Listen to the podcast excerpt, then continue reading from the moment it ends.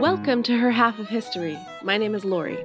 I'm a week late starting this new series. That's because COVID visited my house, and I think you might still be able to hear it a little in my voice, but we're going to give this a go anyway. Also, before we start, I'm going to tell you that you really should follow me on Twitter at her underscore half or on Facebook at her half of history, because in addition to the ongoing This Week in Women's History post that I do every Monday, I have now added a quote post every Friday with a quote from a historical woman that will range from the inspirational to the weird and funny. So please go check that out, especially on Facebook. My Facebook numbers need a boost.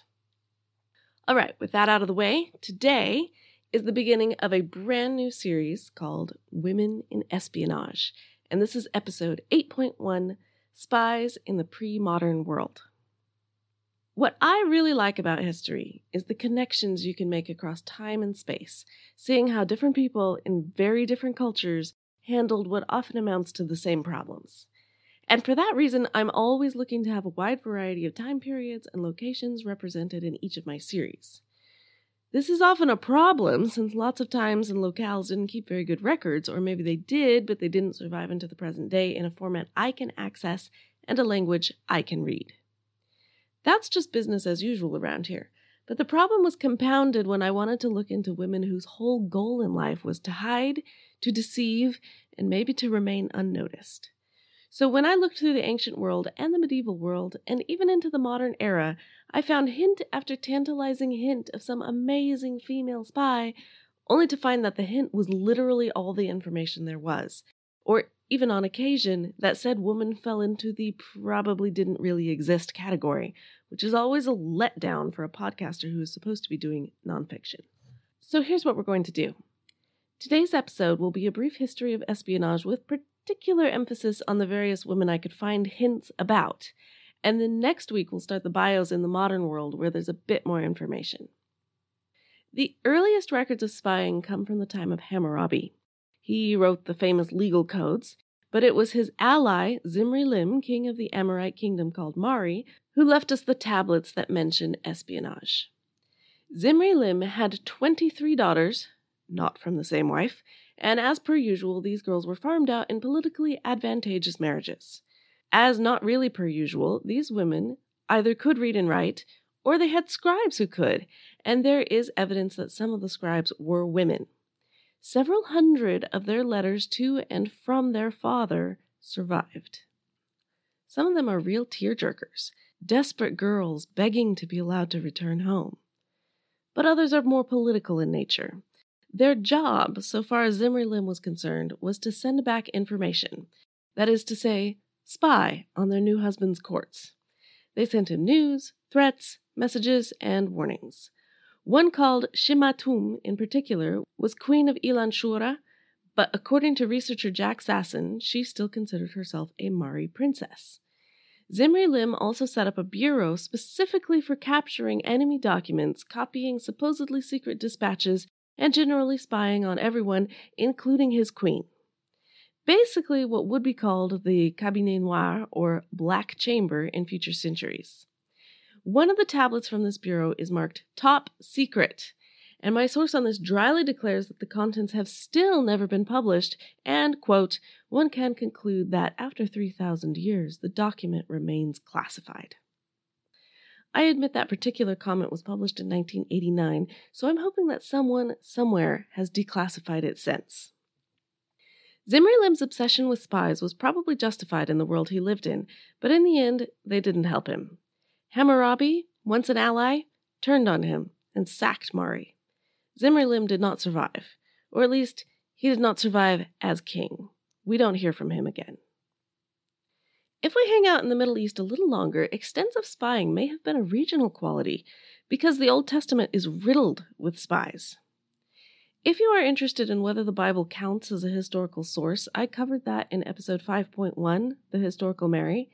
The answer is occasionally, but I have to say this is not one of those occasions.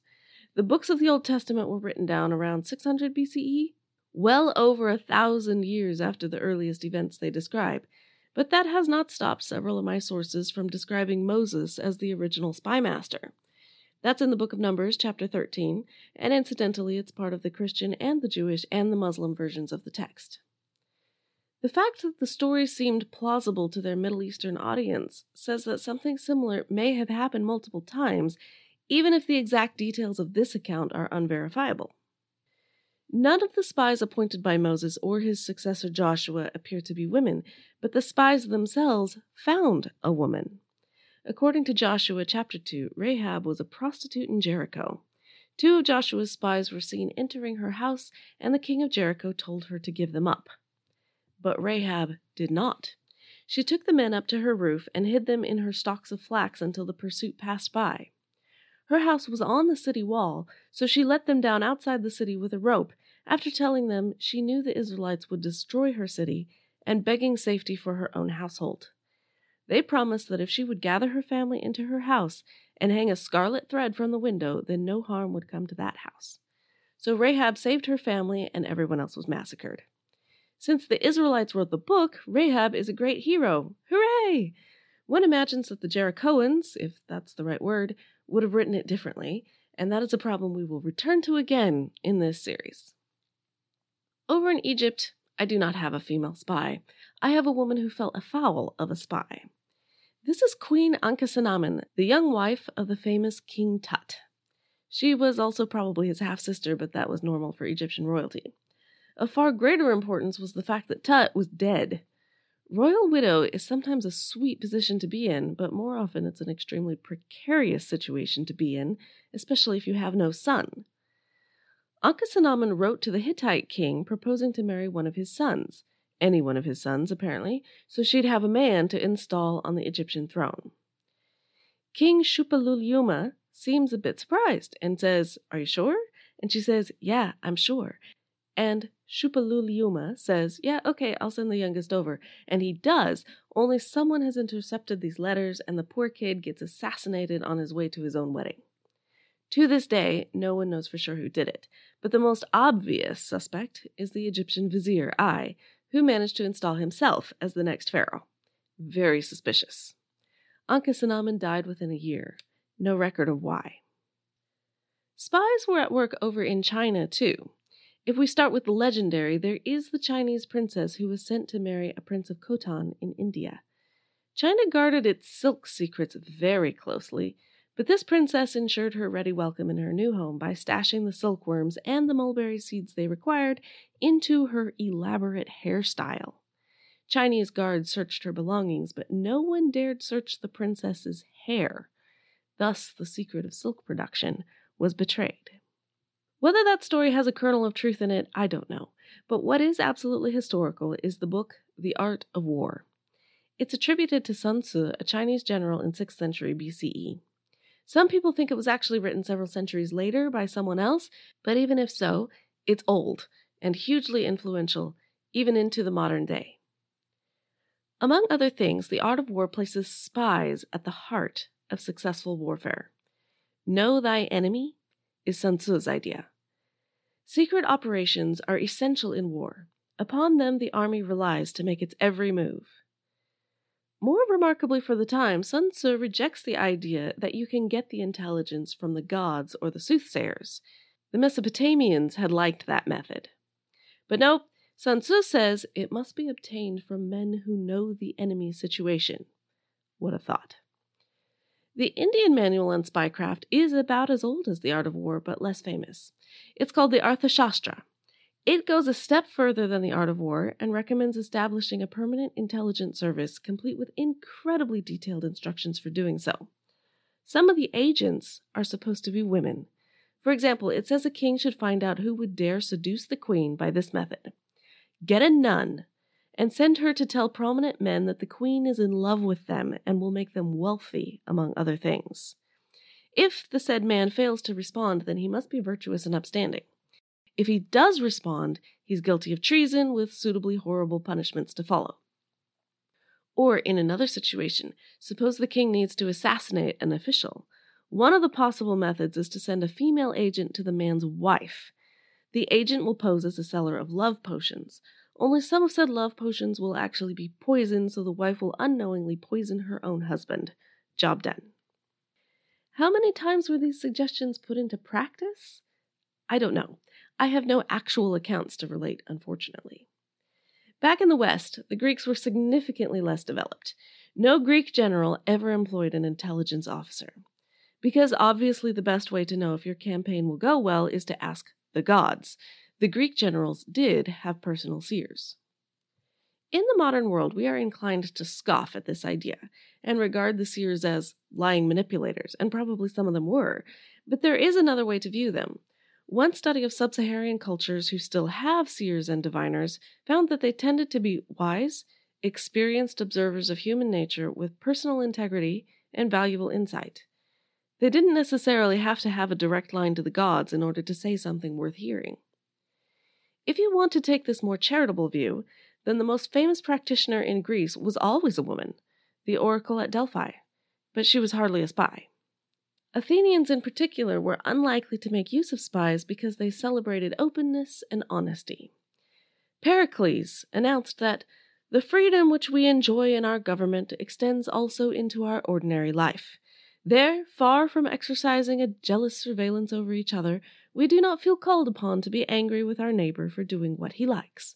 We throw open our city to the world, and never by alien acts exclude foreigners from any opportunity of learning or observing, although the eyes of an enemy may occasionally profit by our liberality. This is all very noble and honorable and all that, but it was also dumb. Sparta won the upcoming war, in part because Athens had no idea what they were up against. Know thy enemy would have helped the Athenians a lot, but they had never heard of Tzu. By the time Aristotle came along, the high ideals of Pericles were out the door. Aristotle recommended a ruler spy even on his own subjects, partly by making use of potagogides, who were women, probably recruited from the musicians and prostitutes who frequented the homes of prominent citizens. The Roman Republic started out as unsuspicious, or you might say superstitious, as the Greeks. Oracles were good. Spies were so non existent that Rome didn't even know Hannibal was marching elephants through the Alps. Seems like that would be hard to miss, but if you have no informants, I guess you miss it. But Julius Caesar appreciated espionage and also ciphers. He sent messages in code and troops on reconnaissance and set up rapid messenger systems to relay the info, and he was very, very successful. His history of the Gallic Wars has a lot to say about intelligence and doesn't mention divination at all. So it's ironic that one of the best known bits of divination was directed at him. Beware the Ides of March. After his death, the Roman emperors learned to be suspicious. They had to, or get assassinated, which was precisely what many of them also proceeded to do. In contrast, the Islamic states understood espionage from the very beginning, starting right at the top with Muhammad. He was both a prophet and a military commander, and he used many spies and agents. He also condemned brutality during interrogation. He was probably not the first to do so on ethical grounds, but he was maybe the first to do so on practical grounds, pointing out that the info you got that way just wasn't true. It was whatever the victim thought would stop the pain. Subsequent Arabic writers fully developed the related disciplines, including the mathematics needed to break Caesar's ciphers and the need for a ruler to watch her own subjects. One writer published a book called The Art of Keeping One's Mouth Shut, which I think is a perfect title, applicable to more than just espionage. It's almost as perfect as the method of his death. He died when a large pile of books in his personal library fell on him. I have to say, of all the possible ways to die, I could go for that one. If you have noticed a distressing lack of women in my last few paragraphs, that ends now, because having entered the medieval period, I have a few more names. When the Fatimid dynasty ruled Egypt, a certain princess named Sit al Mulk was pretty much in charge for a few years. She inherited from her mother a slave girl named Takarub. We tend to think of a slave as the very lowest of the low, but that wasn't necessarily true in the Islamic world. Takarub handled petitions for Sit al Mulk, a position of considerable importance and power. She amassed a large fortune of her own. She was also Sit al Mulk's chief informant, basically the spy master. Altogether, a fascinating character, and I so wanted to give her an episode all of her own except that I've just told you 100% of what I was able to find out about her. I could find nothing else accessible, which was a serious letdown. Another intriguing lead was Mochizuki Chiyome, a 16th century Japanese ninja commissioned to create a spy network of female spies. It has all the right elements of intrigue and empowerment, so it is just a crying shame that she probably never actually existed. Maybe there were real female ninja spies, but there are certainly no details if there were. And if you search on her name, most of what you get is video game character stuff, where apparently Mochizuki is big. Also in the 16th century was Kunigund of Austria, who proved that not all espionage is about war. Kunigund had been the Duchess of Bavaria, but when her husband died, she joined a convent. She still took an interest in the world, though. In particular, she was interested in a famous holy woman called Anna Laminit. Laminit was a living miracle because she survived for years without eating or drinking anything. Obviously chosen by God, Laminit traveled around providing healings and advice in exchange for donations. Kunigund thought all this was extremely fishy, but she didn't let on. She invited Laminit to come to her convent as an honored guest. She gave her a fancy private room. Except Kunigund had already drilled some spy holes in the door. On the very first night, Laminit pulled some food out and ate it, all while being observed. Further spy work revealed a stash under the bed and excrement outside the window. Lovely. The charade was over. Laminit was expelled from the city. I think she was fortunate not to be executed, and Kunigund goes down in history as a successful spy. Renaissance Italy was overflowing with spies, and at least in Venice they were helped by the fact that it was fashionable to wear masks anyway. To keep things secret was an obsession, even when they didn't need to be secret. And yes, women were definitely involved. Here are just two examples. First, we have a classic femme fatale story about the young and beautiful Laura. I don't have a last name. Her lover was the 70 year old Chancery Secretary Antonio Di Lando. She discovered that he was illegally revealing secrets to a man now in the pay of Mantua, a different city state, best known to many of you as the place where Romeo was banished to. Anyway, Laura apparently thought her word would not be good enough to convict, and therefore collect on the enormous monetary reward for informing. So she invited her other lover, yes, she had at least one other, to hide out under the bed during one of her trysts with Di Lando, which sounds extremely awkward to me, but that's what my source says. She led Di Lando into treasonous pillow talk, and the next morning the good citizens of Venice woke up to see Di Lando's body swinging in the Piazza San Marco. The Venetian justice system apparently worked fast, and yet not fast enough in some ways. Di Lando has the dubious honor of having been hanged twice in one night because the rope snapped the first time. He fell and broke his arm, but was nothing like as dead as he was supposed to be, so they strung him up again. If you like your stories less grisly, there is also the heiress Camilla Pallavicino. She was rich, intelligent, and respected. But in 1542 she was anonymously accused of conspiring with the French ambassador. Was it true? I have no idea. But compared with what happened to Di Lando, she was lucky only to be banished from Venice. She went on to marry, have children, run a wine business, write many surviving letters, and establish two charitable foundations one to provide for young unmarried women, and one to help the poor. If we hop over the pond, it is also about this time that La Malinche was helping Cortes against the Aztecs. I actually wrote a blog post about her during Series 4 on slaves because she was originally given to Cortez as a slave. To be honest, I had not thought of her as a spy, but she is listed as that in some of my sources, and it is true that her ability to translate and report on what the locals of various tribes were saying was crucial to Cortez's success. She is perhaps my most obvious example of the mixed views with which we view spies. I noticed in researching this whole series that the methods that spies use almost always involve deception, theft, trickery, and betrayal. When they are doing it for a cause we admire, they are heroes. Hooray!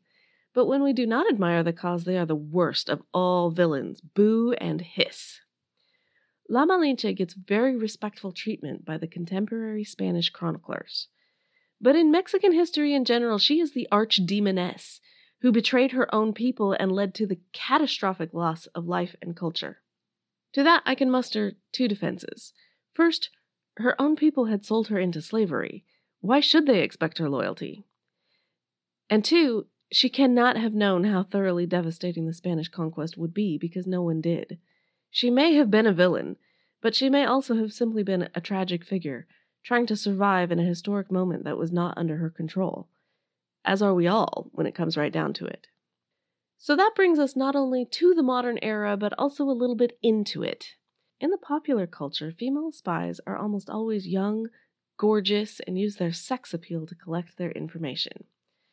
In real history, that kind of female spy certainly existed, but there were many others as well, and I'd say that the majority of them do not fall into the femme fatale category. I hope you stick around for the next 10 or so weeks to hear their stories. My major source for this week is Christopher Andrew's The Secret World A History of Intelligence. Come visit the website at herhalfofhistory.com for all the other sources, plus a transcript and pictures. You should follow me on Twitter at her underscore half or on Facebook at her half of history. Next week, I'll start the full length bios of spies in the modern era with Aphra Behn, a royalist spy.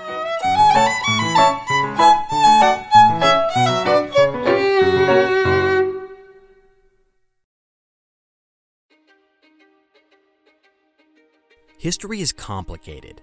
The story of human progress is long, messy, and riddled with controversies big and small. On Conflicted, we dive headfirst into history's most infamous events and contentious figures. We try and untangle the good from the bad, the fact from the fiction, and the monsters from the misunderstood. Was Genghis Khan a murderous butcher or a civic pioneer? Did the Allied powers go too far in firebombing the German city of Dresden at the twilight of World War II? And how did the Marquis de Sade acquire such a sinister reputation? And was any of it true? These are just a few of the tough questions we wrestle with and investigate on Conflicted. So if you love history or just enjoy a good story, please join me, your host, Zach Cornwell, for a fascinating new topic each and every month. Conflicted, a history podcast, is available on Spotify, Apple, or wherever else you get your podcasts. I hope to see you soon.